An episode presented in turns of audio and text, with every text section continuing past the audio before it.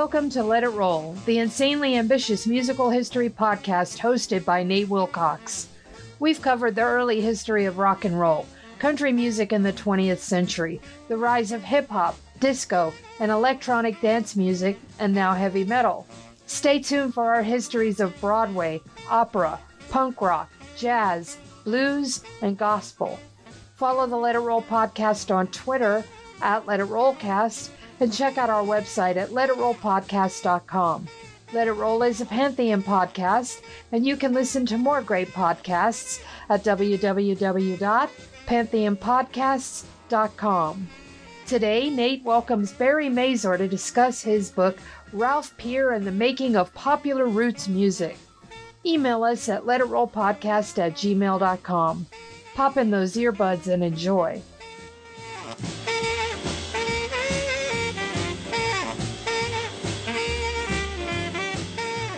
It's time to let it roll. I'm your host, Nate Wilcox, and today we're joined by Barry Mazor, author of Ralph Peer and the Making of Popular Roots Music. Barry, welcome to the show.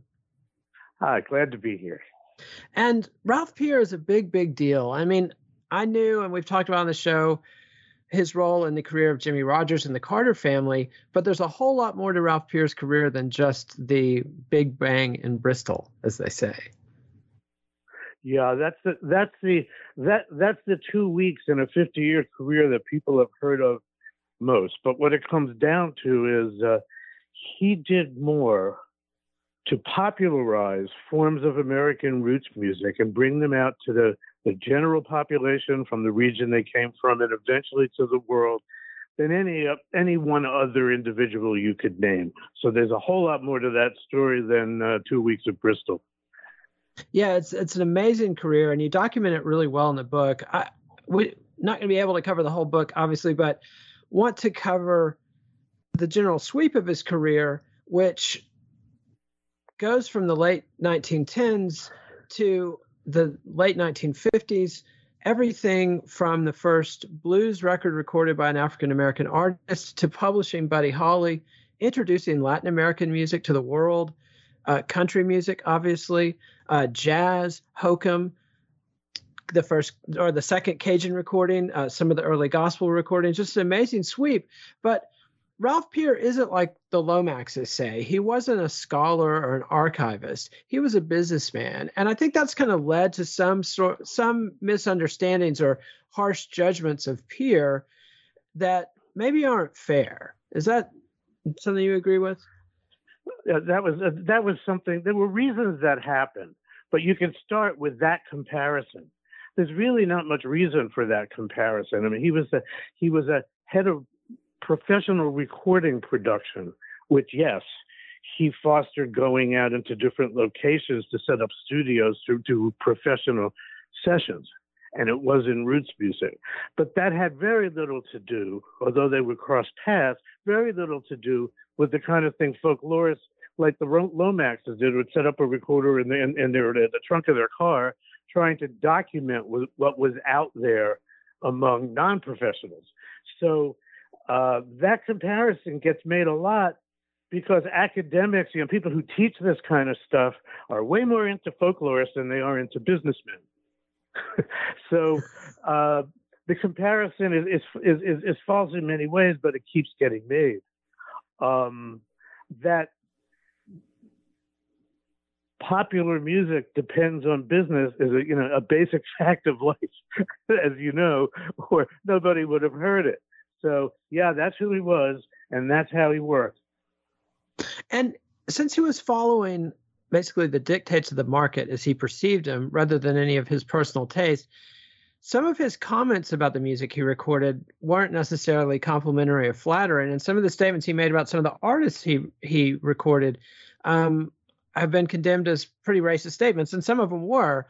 But that's not really a fair reflection. It's not really fair to say that he hated this music or that he was you know, he's not like a Tom Parker figure that was that was tin eared and tone deaf and only cared about a dollar. He seemed to have had a real sense for what worked and an ability to get the best out of his artists and to combine them with backing musicians in interesting ways that he's not really a philistine he's somewhere in the middle between a total businessman and and not somebody. at all. Yeah, not at all. Not at all. He wasn't. You know, he wasn't any of those things. And and and you know those perceptions were built up by it's it's almost the the point of the biography of, of my spending that time on him, because the perceptions of him were surface deep, uh, often often written down by people who came in with that hostility for the for the general situation he was from, and didn't check it out. I mean, pe- people were writing books about this music in the 50s and 60s, which and even into the 70s. It was a new time to do that at all. There hadn't been much writing about any of this, and uh, they would be thrilled to be well, aging musicians of that era from the 20s and 30s, and they'd ask them a question, not always the right one but they'd ask them a question, they'd get an answer, they'd write that down, and they didn't look into it. They didn't check it out. If somebody said, "Oh, he did X," he just dropped it in. Said, "Well, did that happen? Did you look for the documentation? Did you look? Did you look for their contract? Did you see what they were paid? Did you see how often and how it turned? Do you have do you have um, documentation from other people in the room of how they spoke to each other? So a lot of that coverage wasn't very deep or very serious. And when you get into it, a different picture emerges of a guy who was deeply involved with the music. Yes, he wasn't a musician. Yes, he didn't grow up on that. Um, he often said to be successful in the music business, it was almost important not to know too much about the music because you could get caught up in that. And he was looking for change. He wasn't looking for very deep repetition of the same stuff. He was in the pop. Pop music is about novelty. Now, if you're going to do pop music and marry it to roots music, which is music which has a home and a place and some depth and history, there's a tension there right away, which is like, how do you marry those two? How far do you take it? This is what we live with till this very day in those fields.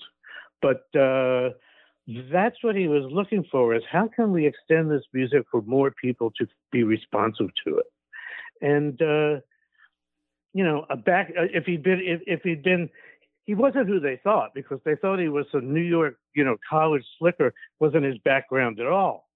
But uh, he wasn't uh, he wasn't actually dismissive of the music. If anything, some of those quotes that that people attributed to him about the musicians or even the music were either inaccurate or when they were accurate, there were times when he was deliberately giving the impression that he was like above it, and he wasn't.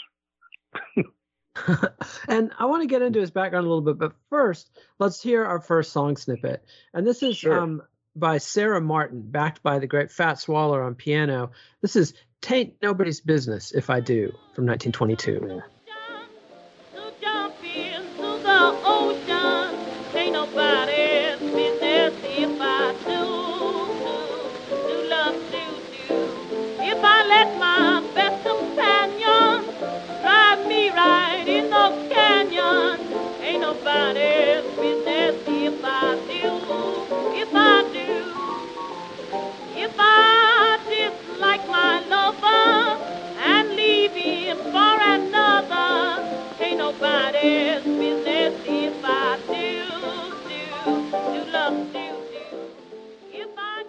And that was Sarah Martin, backed by Fats Waller on piano, doing Tain't Nobody's Business If I Do, a song that became a standard covered by Billie Holiday and many others down the road. Um, and that was something he recorded for OK Records. And obviously, the big record that they recorded in this period was Mamie Smith's Crazy Blues, which was the first time that an African American artist had been paired with not technically a blues song, but something from the blues vernacular called a blues that was an enormous success and sort of epitomized the hit 'em where they ain't strategy that OK Records and Ralph Peer would build big careers on. But before we get to any of that and before we get to his background, I have one big question, and this is something you address in the book. It's it's interesting to me that commercial recording really takes off in the 1890s, and yet this great body of American vernacular music doesn't really start getting recorded until the 1920s. What right. was it about the music business that biased it against folk artists or race artists, as they were called at the time, or country artists, as we call them now? Yeah, it, it was the very structure of that business and, and who was in it. Um, by the structure, I mean what they thought they were after. First of all, um, as the recording industry began in the 1890s, the centerpiece of the music business, the Tin Pan Alley days, was sheet music publishing. And that was where the big money was. You did it to get sheet music out. Now, now people could play it in the parlor on their piano. They could play it at professionals might play it at a local restaurant. The more the more people you could get into a, into the sheet music of a song, the better that was the business. And the recording industry and the publishing industry were pretty separated and sometimes at loggerheads at first because uh, in in some ways the old line publishers saw recording as getting in their way, believe it or not.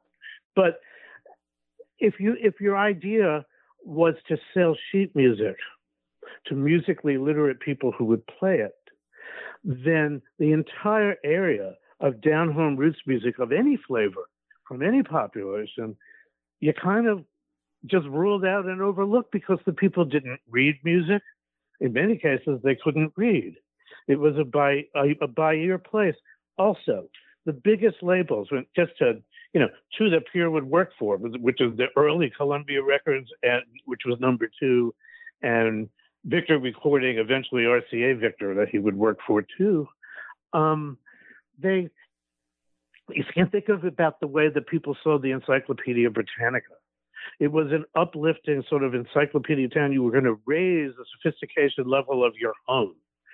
So, you know, you could get a Red Seal Caruso record and you were, you know, you bought that, you were now cultured. That's what we, that's that was a big part of their central sales pitch. So country music, blues music, all the related, all the related down home fields, just to do it broadly, um, were considered marginal, uh, lacking in prestige, and unlikely to make any money. That's what they thought. And Ralph Peer proved them wrong. But let's get back to his background. Like you said, uh-huh. he was not a college educated city slicker from the East Coast. He's actually from Independence, Missouri, raised in Kansas City. Tell us a little bit about his background and his beginnings in the record industry. I pointed out, and it, it often shocks people, but basically he was the son of a displaced farmer and a coal miner's daughter. Uh, that was literally the that was literally the case. Who was who his parents were. They uh, his father was the second of two sons who did who didn't get to run the family farm. So you know what you did in those in those years in 1890 you're very likely to become a traveling salesman which he did his parents met they settled there now the key thing was his dad wound up this will not sound key to the history of music at first selling sewing machines at a store in Independence. Um, I've been I've been right there uh, at the place at the site where that is. The building's still there, although it's aligned a little different. It's right up the street where Harry Truman worked in a drugstore um, a couple blocks away. But that that store was selling sewing machines. At a certain point, he started his dad, A.B. Peer, Abraham, started to started to sell another another kind of mechanical device that had replaceable needles and gears and wheels that spun and all this like something. And it was called the talking machine. He was selling Columbia Records graphophones. And his kid Ralph by the age of 10, would get on this fangled trolley line out front, which went down into the, the, the Columbia's warehouse in Kansas City, and he would pick up parts or records or stuff for the store. He started to meet people who worked at that record company. They gave him a summer job, they gave him a clerk job. So basically, Little Ralph Peer had entered the record business, the, the music business, by the age of 10, and he stayed there essentially for the rest of his life. Quite a commitment.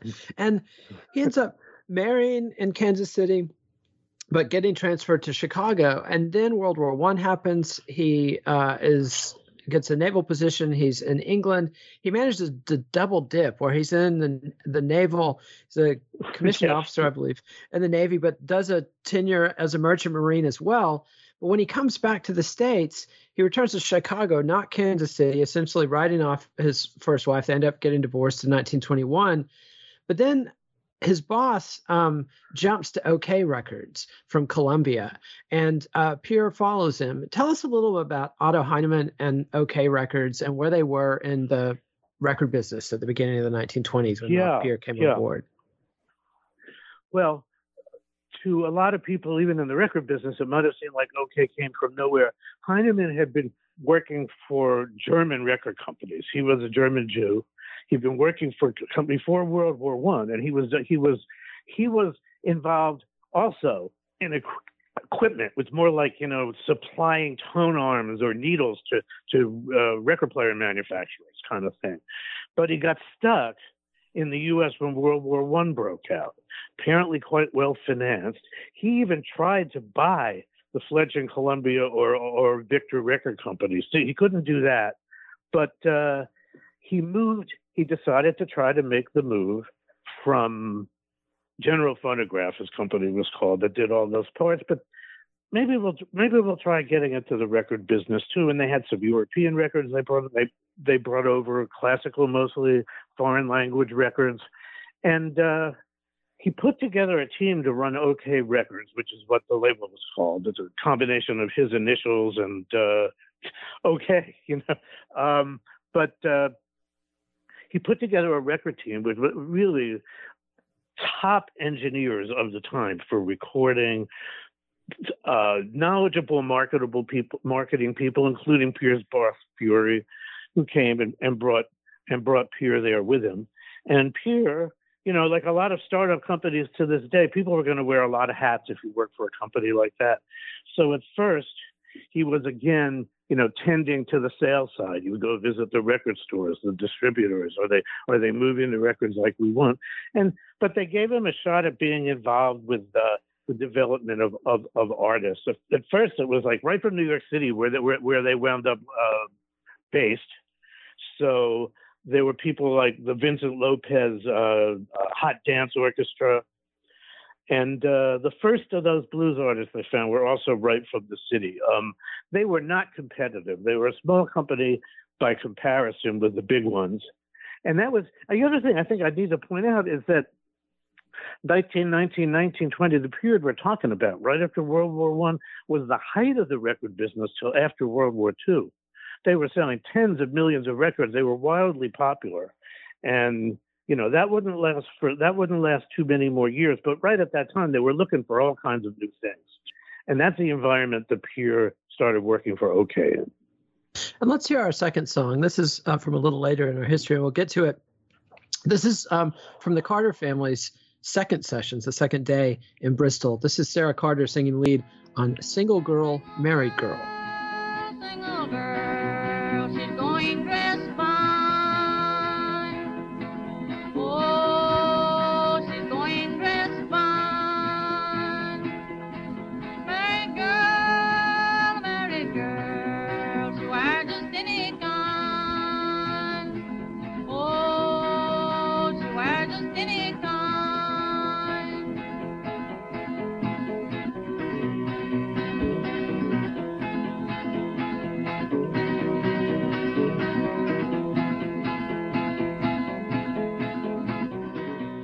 That was the great Sarah Carter singing Single Girl, Married Girl. And we'll come back to OK and get into the chronology. But before we leave this song, I want to, this is a song that to me illustrates Ralph Peer's role from a very early point. This is a song that yeah. Sarah Carter did not want to sing, and yet Ralph Peer it was on their list of Car- the, in the Carter family repertoire, and Peer picked it on a day when A.P. Carter had wandered away, and right. it's just a brilliant performance, brilliant song, and to me speaks of him pretty well as a record producer. Yeah, I mean that was he was one of the people who defined what a so-called A&R, artist and repertoire man. Like this was the centerpiece of what he did for a living, even as he moved on from not producing records and only publishing. But it was always the same central thing, which is that he discovered it was ultimately what Bristol was really about in founding country music, but he was doing that before, as he was recording country music before Bristol, also, as you know. But the but the, the, the fundamental idea was that if you married the right song with a personality which showed through in the singing and they came together that would be a powerful thing. This could move roots music out of like the neighborhood it came from to a wider audience, eventually to a global one. But they had a they had a fit. So pairing those things just right was important. A lot of times that meant he really promulgated singer songwriters, but not everybody was that. And sometimes the right song with the right person. He knew that kind of song. He'd recorded some earlier sort of "I'm a single girl and I'm happy about it" songs that okay, but uh, with other artists. So yes, he saw that. Um, she laughed. Sarah Carter laughed about it herself in later years. She didn't like it. He said, "Seemed like whatever song I didn't like, what he said to do would be our biggest sellers." Well, now let's backtrack a little bit though, because there's a really, really big song, and I mentioned it earlier when we played our first song snippet that that sort of defines the beginnings of Ralph Peer's career. This is really where the starting line, starting gun is fired, and I'm talking about "Crazy Blues" by Mamie Smith. And mm-hmm. Peer's role in that recording and the decision to record Mamie Smith and the decision to record that song has been much disputed. The guy Perry Bradford, who wrote the song and who had introduced Mamie Smith um, to the crew at OK Records, initially as a substitute for Sophie Tucker, the Red Hot Mama of vaudeville fame, who couldn't make it, and and Smith came in and, and cut "You Can't Keep a Good Man Down."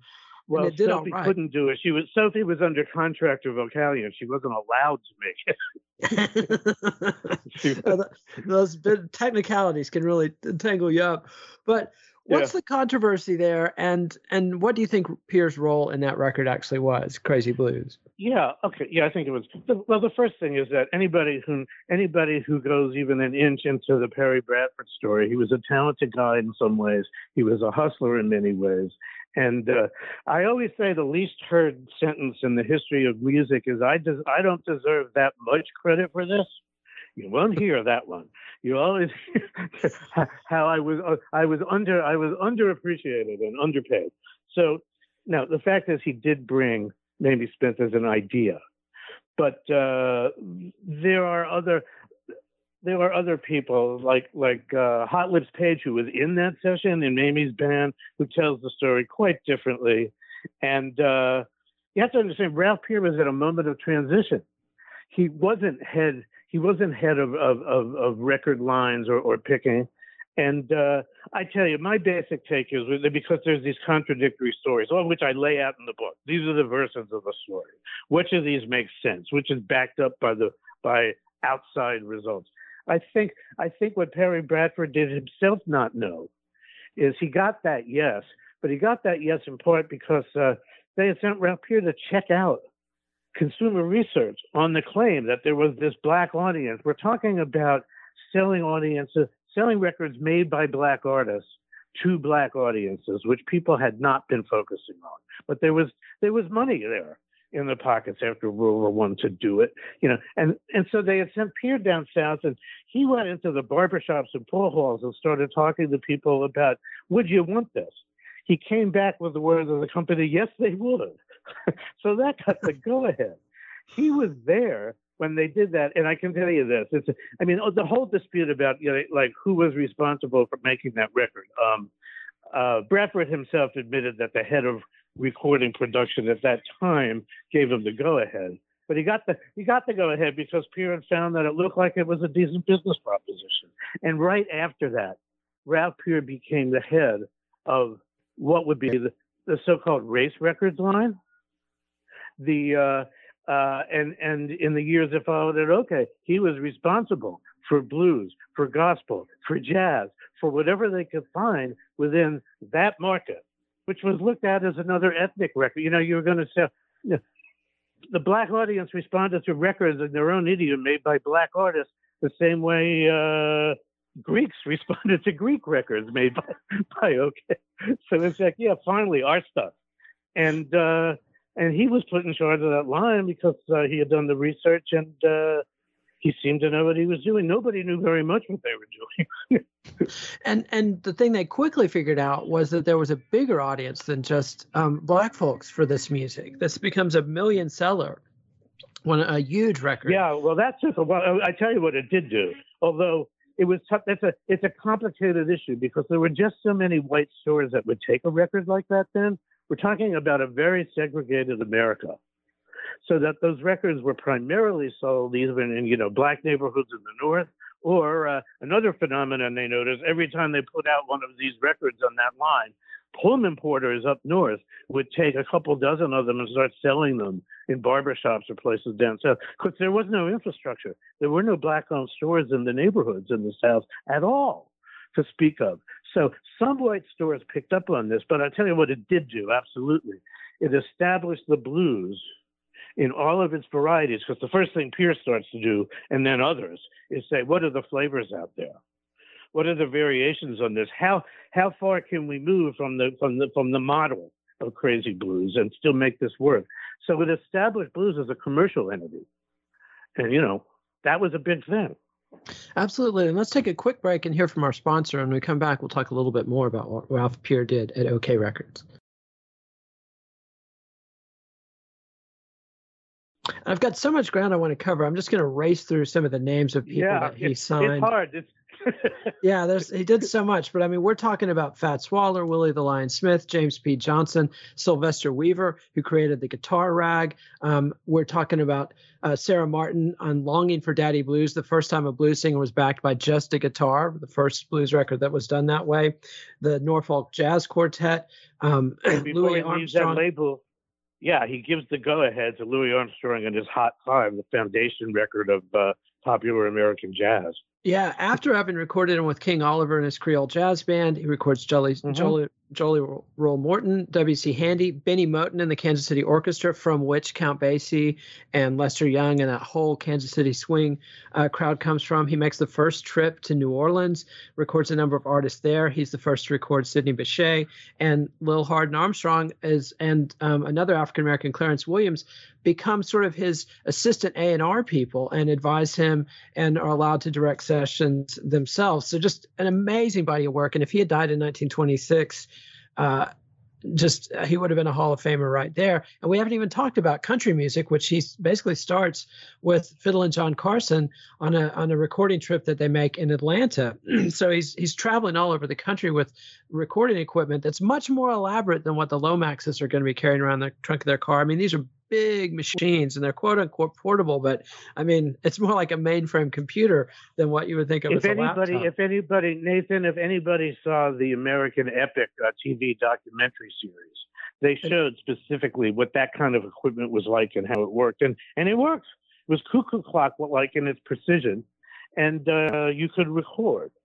By the time they would get to Bristol at RCA, there was electrical recording, which was a whole other matter. But, but uh, yeah, it was difficult to get that equipment to work to take it out. And the reason they went out in the first place was not at all like you know what the what, what again the folklorists had in mind. They keep, you know, keep resisting that comparison because what they were looking for was new artists and novelty and expanding these lines. They had started this, uh, what at OK they called hill country music in 1923. Uh, they're looking to expand both of these lines with novel sounds. That's what that's what Peer was always looking for, and uh, and they had million sellers like Ernest Stoneman's Titanic. There was this was already happening well before Bristol for years. In fact, the Carter family had record collections, but the but uh, well, I guess I'll stop there for the moment. we, we, uh, we yeah, need to move on. I can go on and on, but we're trying to move on. I know. Yeah. The, so the, so he leaves OK, and he cuts a very unusual deal for to work with Victor. Tell us a little bit about that deal, the original parameters of it, and how it had to be changed fairly quickly because it was too lucrative for Ralph Peer. Yeah, well, it just shows that he had figured out something that even uh, the mighty uh, Victor Records, shortly to become RCA Victor Records, hadn't figured out for themselves, which is that uh, what he said, what he what he discovered at OK, and he didn't much like the way they were going about it, is that is that the real money in the music business, and anybody in it will tell you that this is true to this day. The real money in it is in the publishing side, and every record that's sold according to the copyright law they passed in 1909 as he entered the business as a kid you know has what's called the mechanical right to it which means which means that the song on the record this has nothing to do with the, the, the what you get paid for the sale of the record itself but there's a sale of the song the copyright the publishing and those mechanicals were not being very well served. If you really served them as he put it and a whole industry would you know it meant that you got other people to record those songs. You you you promoted them. You got them places. You you you, you made the most of them. And nobody had been doing that um, to the degree that the record company people were in charge of it. They sort of didn't want it. Right well, you know we're doing really well with this song. Why don't we want the other label to have a version of it? So and the law the law said that you had to. So basically what he went to them and said by then he had he had been so successful that he could fetch a large fee, and he was, still a very young man in his twenties. But he gave them a like, the initial proposition was, look, don't pay me any salary at all. At least that's how the story goes. There may have been a small salary, but in any case, the main part of what I want to get paid is something you don't care about anyway. Let me let let me be let me handle those mechanicals. Well, that's two cents per record sold. And basically, what it told what, what that said was he understood if he handled roots music right, and he was going to handle all those all those lines at, at, at, Victor now, which is which was which was hillbilly, which they didn't know how to build. They knew he could, uh, but also the blues and the jazz, all of these roots music uh, styles that were not the mainstream pop of the era, you know, sweet dance music, but the uh, all of those that it would be possible to sell way more of those than they imagined that if you handled it right, and that had everything to do with this idea of making sure the right song and the right sound on it connected to the personality of the person singing it. So you could promote the person, which would sell more records, and then the song, if you promoted that instead of just letting it lie there, would would would would make more money, but it also would would make the artist who originated it that much bigger. Jimmie Rodgers is an obvious case he not he didn't just record him for Victor. The songs would be recorded by ten other people, and the money just came flowing in.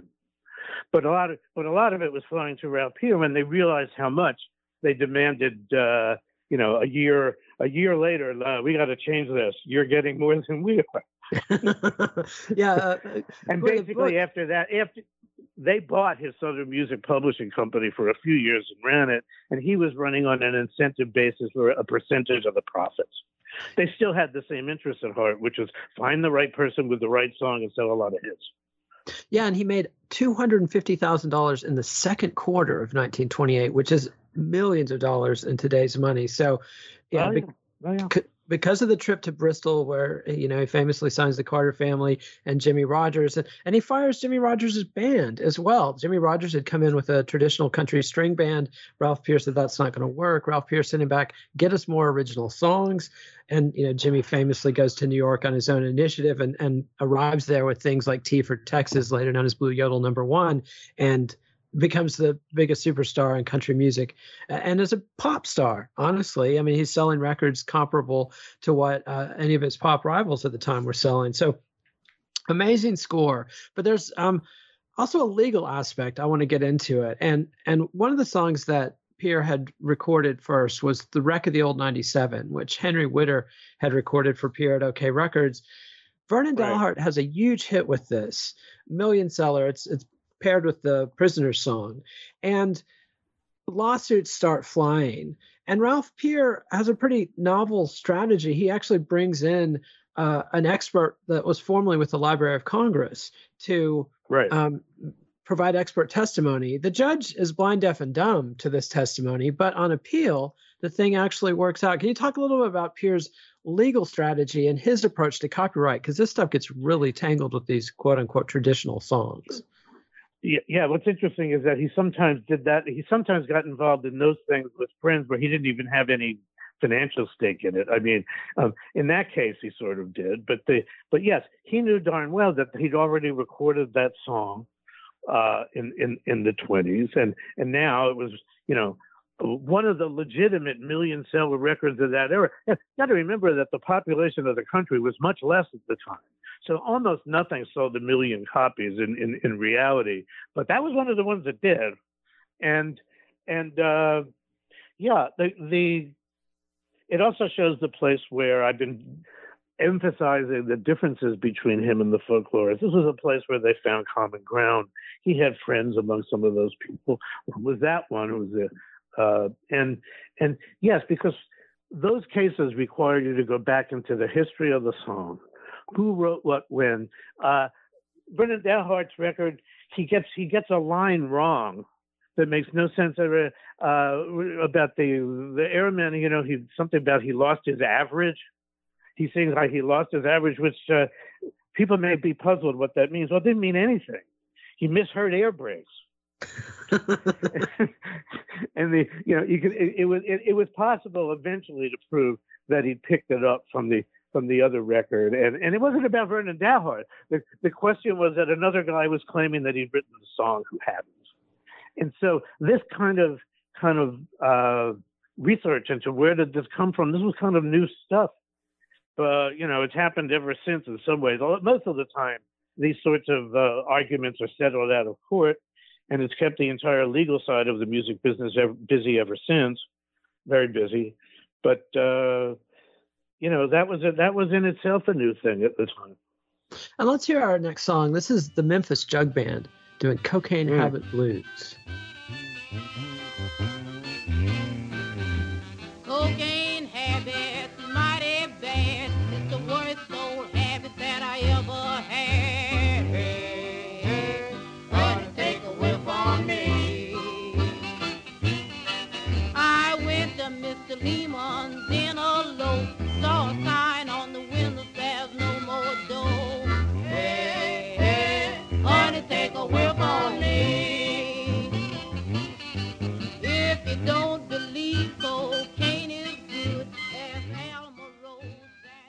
Was the Memphis Jug Band's Cocaine Habit Blues, pioneers of the hokum subgenre of the blues or the jug band style. And again, just a litany of great artists that Peer records uh, with Victor, the Memphis Jug Band, Blind Willie McTell, uh, the second Cajun record ever made, Mama Where You At by Mayuse LaFleur and Leo Soileau um, the Big Bethel Choir, early gospel, Pentecostal gospel sound, uh, Gus Cannon's Jug Stompers, Frank Stokes, Furry Lewis, Memphis Minnie, Bukka White, et cetera, et cetera. Fletcher Henderson on the jazz side, Johnny Dodds, Jimmie Lunceford, Eddie Condon. He puts integrated bands together. He has white band leaders playing with black musicians. He has black band leaders playing with white musicians. He puts um, Jimmie Rodgers with a Hawaiian steel guitarist. He puts Jimmie Rodgers with Louis Armstrong for Blue Yodel number nine. Um, he's got Fats Waller backed by an all white band, Eddie Condon, Jack Teagarden, Gene Krupa. Just just a ton of amazing stuff. But I want to get into this next really big vein that he hits. around 1928, he gets sent to Mexico on another one of his scouting expeditions and hits yet another mother lode that kind of dominates the rest of his career. What did he find in Mexico and how did he capitalize on it? Well, the first thing to, the first thing to point out, which is the most amazing thing about the beginning of that to me, and I think to him, was that he knew nothing about that music at all. He did not. But because he had uh, from RCA Victor's standpoint, cracked the hillbilly problem for them. They knew he could do that kind of thing. You could send him places. He could check into like what's going on there. Um, there were all these other record companies that were beginning to make money, you know, in Mexico and point south of the border from there, and they weren't. So they sent him down to see what was going on, and he discovered he discovered essentially a parallel situation as uh, what he fixed at Bristol, which is that which is that they didn't have a connection to publishing companies. The publishing companies had relations to different labels, and they weren't getting anything. So they basically set up Southern Music Mexico, and he begins working through there and uh, starts setting sessions, asking locals, you know, who's good, all the same kind of thing. It, it paralleled the country stuff exactly. And uh, it must be understood that the the infrastructure all across Latin America for move for moving music out of their localities was very limited at the time. And he was going to change all that. So it's it's because of what he would do. You know, within weeks he was there. In the first sessions, he found Agustin Lara, who's the man who wrote, you know, Granada and Solamente Una Vez, is a is a cultural national hero in Spanish-speaking countries in general. But um, but uh, and then uh, uh, a song like Besame Mucho, which he would publish, as his vision started to move across the world. They were dancing the Besame Mucho by World War II in the Latin craze in Tokyo and Moscow. so they, the, the Latin music was the music of pop music in America in the World War II years. And he entirely made that happen with relations with motion picture people, where all those movies you can see from the 40s, where there's, you know, uh, Bathing Beauties, two comics, and a Latin song. he got them in there. And uh, he's often credited with, you know, founding the entire Latin craze. And um, that's kind of beautiful because to begin with, you know, they're usually connected to dances. So as you go from the tango to the mambo to the cha cha, you know, each of these dances, you got a whole new uh, uh, lift to Latin music. And uh, he became really heroic, especially in Mexico, but of course all South America too, because he really brought their music and composers to the world. Yeah, he absolutely did. And when you think about just going down to Mexico City on assignment and bumping into Agustin Lara playing in a bar or a coffee house. Um, yeah. And and also befriending a sort of an apprentice, this guy Emilio Azcárraga Sr., who becomes a small right, investor. Who was nobody at the time, yeah. yeah, and, and gets him, it rubs him into Southern music as a small investor. And this guy becomes the king of Mexican broadcasting, radio and television. And of course, the synergies there are immense. You know, they can promote his songs uh, on all these uh, channels that Azcárraga develops. It's, it's, you know, Peer, I think, has the statement about bottling lightning, you know, catching lightning in a bottle. And this is a classic yeah, well, it's good to be it's good to be Nathan. It's good to be smart, and it's even better to be lucky. absolutely, absolutely. but but meanwhile, he's got an ex protege who's become a big deal at Victor, who doesn't mm-hmm. much want Ralph Peer around anymore.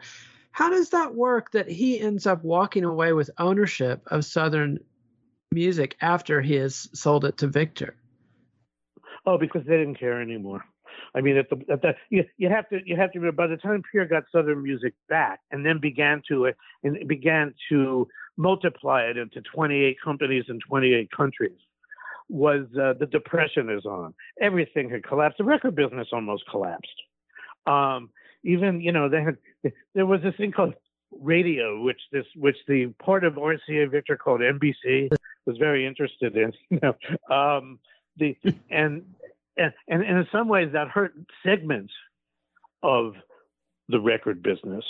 Ironically, if you were somebody like Peer, who were working blues and country music, um, the southern rural thing, you know, the rural electrification of hadn't come in yet, so that so that so that record players still had it over radio in large parts of the South, which is, by the way, not music, not not uh, not not a musicological question, but business. Um, that's why the recording of blues artists moves from those uh, cl- jazzy, uh, so-called classic blues vaudeville blues singers in the 20s to the rural blues singers. You get you get Blind Lemon Jefferson and Blind Willie McTell in the 30s because the audience had become for blues had become more rural because the other people were listening to jazz bands on the radio. um, they, I mean, that's literally why they, they the, music got more down because that's where you could still sell a few records. I mean, we're talking about a collapse. Jimmie Rodgers had sold 500,000 copies. He was now lucky to sell 5,000. And then, you know, there's a letter from Peer to him to say, well, you're still top of the heap, but the heap's a lot shorter. you know, that was, that is, that is, uh, that that that was the situation. So nobody was sure the record business was even going to survive the 30s and the publishing. And there was all kinds of there was all kinds of union things. There was a lot of there was there was a lot of uh, uh, problems that showed up in the 30s. So so by the time he got Southern back for really very little money, um, they didn't care, and he saw that there would be next step potential. Yeah, uh, which had a lot to do with his connection with that movie business. And I think one of the things people don't understand about Ralph Peer is, um, you know, they hear all these stories about the money he made for a few months in 1927, and you know that he was getting percentages of all these records. Well, that also tells you something they don't think about, which is when the record sales collapsed, so did his money. So he had to start over in many ways.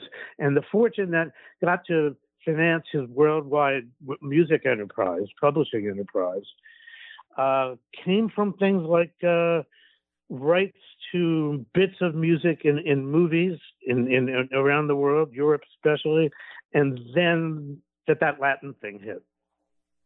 And and yeah, he, he had this unique opportunity to buy that back because the Roosevelt administration, Franklin Delano Roosevelt, was one of the few progressive administrations in U.S. history and were actually cracking down on monopolies. So Sarnoff at RCA wanted to focus on his radio business and did not want to get tangled up in in accusations that he had a vertical monopoly. So they were happy to um, sell Southern music, and and the bosses at Victor Records were happy to get rid of Ralph Peer for reasons that are never really explained. But it's clear um, that they were out for him and wanted wanted him gone.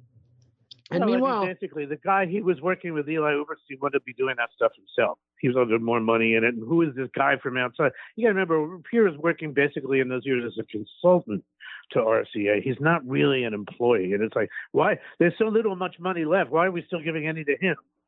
You know, that was pretty Yeah. much the that was pretty much the issue for get rid of Ralph. But Ralph had set up all these next places to go. And I might say you mentioned the Roosevelt administration. That's as much a background to what happens with him as as the depression because the Roosevelt administration was involved with rural electrification and and and and new markets which will soon you know have jukeboxes in them. Uh, or um, the Roosevelt administration also for also uh, promulgated the closer relations with Latin America during World War II, which paved the way in many ways for the Latin music craze, which mattered, which mattered to Peer's business too. And let's hear one So, of those songs on- right now. Um, I want to I want to play one of the songs that Peer published and introduced to the American market. And this is Besame Mucho. And this is Jimmy Dorsey's version with Bob Eberly and Kitty Kallen singing it. Massive hit in the 1940s. Bésame, bésame mucho. Each time I cling to a kiss, I hear music divine. Bésame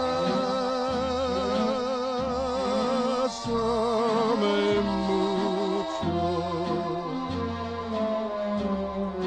Hold me, my darling, and say that you'll always. And that was Jimmy Dorsey's version of Besame Mucho, a song written by Consuelo Velázquez, who's yet another songwriter discovery of Ralph Peer down in Mexico. And yeah, he forms this alliance with Walt Disney um, as part of the Good Neighbor program that FDR is Right. backing in an attempt to counter you know the global spread of nazi propaganda which had been really virulent in south america and so Right. uh, Peer becomes good friends with Walt Disney and works with him on the Three Amigos, the uh, the Three Caballeros. Sorry, not the Three Amigos, the 1980s picture with Chevy Chase, but the Three Caballeros, which is an animated feature that featured tons of Latin songs, frequently in translation, like Solamente una vez was became "You Belong in My Heart," which becomes another big hit, um, and really dramatically changes pop culture, not just in North America but globally. And um, just an incredible achievement and one that, that I think is is undersold, but I want un, underpraised, I guess. But I want to get into another controversy that he's right in the middle of, and that's this rivalry between ASCAP, which was the original original Mm. Consortium that collected the publisher's money, and it was originally founded by the you know the Lions of Tin Pan Alley, the the Irving Berlins, and those kind of people, and they really treated Ralph Peer and and his copyrights as literally second class citizens who got lower rates on on their uh, sheet music and and mechanical royalties on the records. And an opportunity comes along to form a new agency called BMI that's backed by the radio companies. How does Peer play into that and capitalize on this massive opportunity? Well, he was very central in it, as the people from BMI would tell you, which is that, which is that, yeah. I mean, even when he was doing their sort of pop music as a newcomer, you know, they were they were all grandfathered into literally being paid higher rates, being able to keep than other people.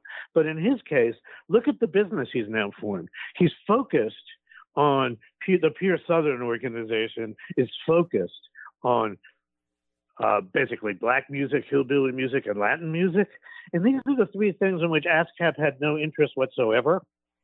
they again about prestige, where they can still considered money wasn't like this, and uh, as these different uh, labor issues with the musicians union and others broke out in the 40s um, ASCAP was still trying to charge more and more of the broadcasters who are obviously getting more and more powerful than the national networks. And he says, look, why don't you just do this on your own? If you set up, if you set up your own uh, collection agency for copyrights, uh, and you stick with those songs, you can do this anyway. And, and, and I can begin to supply you right away because I've got all of this, I got all this Latin stuff and I've got this country music, know, these Carter family transcriptions, and I've got, and we got a lot of stuff. So in a matter of a few weeks, um, I mean, you'd had ASCAP was responsible for over 90% of what was played on the radio. And in the course of a few weeks of this, of, of, of this beginning, it, it completely reversed. And if you and I and virtually everybody else listening to this grew up in an era where there were country stations, you know, the Latin stations, but and, and, and R&B stations and and uh, independent record labels in all these different regions that played that that recorded the music that maybe the majors still weren't that interested in, which was you know all those things. Um, none of I don't think any of that could have happened if they hadn't set up BMI as a place where uh, where the songs could be spread and make money and radio would play them. But uh, yeah, he's right in the middle of that too. Yeah, and yet another accomplishment that would make him a noteworthy figure in music history just for that one thing. And we haven't even talked about his second wave of country artists. He's publishing Bob Wills and Tommy Duncan, Ted Daffan, Floyd Tillman, uh, the controversial Jimmy Davis, who may or may not have written "You're My Sunshine" and many other tunes. Oh, he didn't. He didn't. Yeah, we know. He didn't write it. He wrote other things. He didn't write that. There's really no question he didn't. Yeah. But uh, there was also Peter had a general policy on these matters of if you, if you worked with him he wasn't going to change. If if if you did something like was blatant, nobody nobody exactly know who did. The people that the people you know like researchers thought had written that song, they didn't write it either. So it's, it's, it's there's a few examples of things like that, but uh, he would tend to leave it. All he would tend to leave it alone. This sometimes made problems where for the, for the songwriters who had a middleman, like say Buddy Holly and the Crickets would have you know, the, there was an in between layer there. And Norman he would tend yeah. to let them go. He would tend to let them go. He did with Jimmie Rodgers. Jimmie Rodgers was signing up songwriters that he would write, and you know exactly how much they got paid was sort of up to Rodgers. Uh, so, so this tended to create good relations with the people that he left alone, but not always with the the people who suffered. The um, uh, it's a complicated business because the the the to this day the allocation of who gets what is always a big deal in music. And uh, um, the thing for people to remember is that the music business has always looked at a copyright which is kind of the centerpiece of what Ralph Peer did in all these areas. As a as as, as a property you, nobody thinks you you are the architect of your house just because you own it now Yeah. that's the way they look at, and that's the way they look at a song. People, I, I think people that are not in the field tend to think of whoever's name is on a song uh, is the absolute artist and creator and owner of the song, and it's more complicated than that. Now, he never ever stuck his name on a song like so many unscrupulous people in music did. Never, not once, did he claim any part of the writer's part. and that's He was the pretty publisher. Yeah. pretty remarkable. And and he goes through, you know, into the fifties. He's he gets the copyright on Mockingbird Hill, which is a huge hit for Patti Page and that whole, you know, Mitch Miller interregnum era in the early fifties before rock and roll, but kind of after the collapse. that record alone, that song. I'm sorry, I don't mean. to no, go ahead, go ahead. that song that song alone practically brought his business back after a hiatus where things had sort of quieted down and uh, there's a whole other big run into the 50s then, yeah, he he adapts during to which the- massive pop and rock and roll happened yeah. And he's right in the thick of it. He gets the Little Richard catalog from Art Rupe. He signs up the Big Bopper. He signs up Buddy Holly, like you say. Um, even had a piece of Tom Dooley, which he didn't elect to to exercise in a lawsuit. they let the Kingston Trio and some other Well, people. he just laughed about it. Yeah, all people were busy suing each other about Tom Dooley. As, as you know, why? Because the Kingston Trio just sold millions of records on the song. You know, this is kind of tend to be when people come out of the woodwork and said, "I did that." You know, happens every time. But uh, in his case, he knew he'd recorded that song with Grayson and Weir back in the 20s, and he was just laughing. He just by that point he didn't even he didn't even feel like getting involved with that one. It was near the end of his life, and he said, uh, "Well, we know where that came from." And in fact, you know, I, I mean, as far as that goes, everybody knows in, in the time, even in the Kingston Trio version of uh, of Tom Dooley, there's that there's that policeman Grayson who's there. Well, hell, that was a relative of Grayson from Grayson and. I mean, I mean, I mean, in real life, I mean, it's like he knew where the song came from. he had a good claim. So Barry Mazor's been my guest. The book is Ralph Peer and the Making of Popular Roots Music. And Barry, thank you so much for documenting all this stuff. This is incredibly important history and an incredibly central figure in American music. And I know so much more, and we all know so much more thanks to you. So thanks for coming on the show and hope to have you back maybe to talk about Jimmie Rodgers sometime. Okay, my pleasure, Nate. Thank you.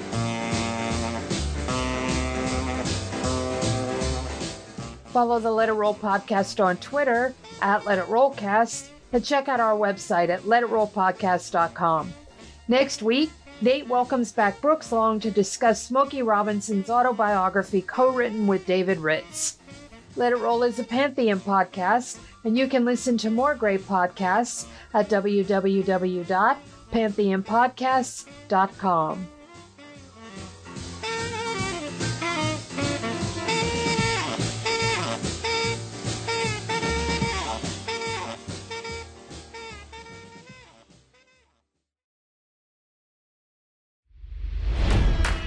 It's NFL draft season, and that means it's time to start thinking about fantasy football. FantasyPoints.com features industry leading experts and prognosticators using proprietary hand charted data to help you score more fantasy points. FantasyPoints.com is the place to go for whatever kind of fantasy football you play. Whether you play fantasy football, daily fantasy sports, or do a little bit of everything, Fantasy Points has the meticulously researched content to guide you to victory. And why wait for the fall? Fantasy Points also covers the new spring football league, the UFL. Join the guru, John Hansen, Scott Barrett, Joe Dolan, and other massive names in the fantasy football universe with an exclusive offer. Use code Pantheon for 15% off any fantasy points package, including the all in package, with access to every article, tool, and data nugget that Fantasy Points has to offer. That's fantasypoints.com and code Pantheon for 15% off at Fantasy Points. Fantasypoints.com. Code Pantheon. Score more fantasy points.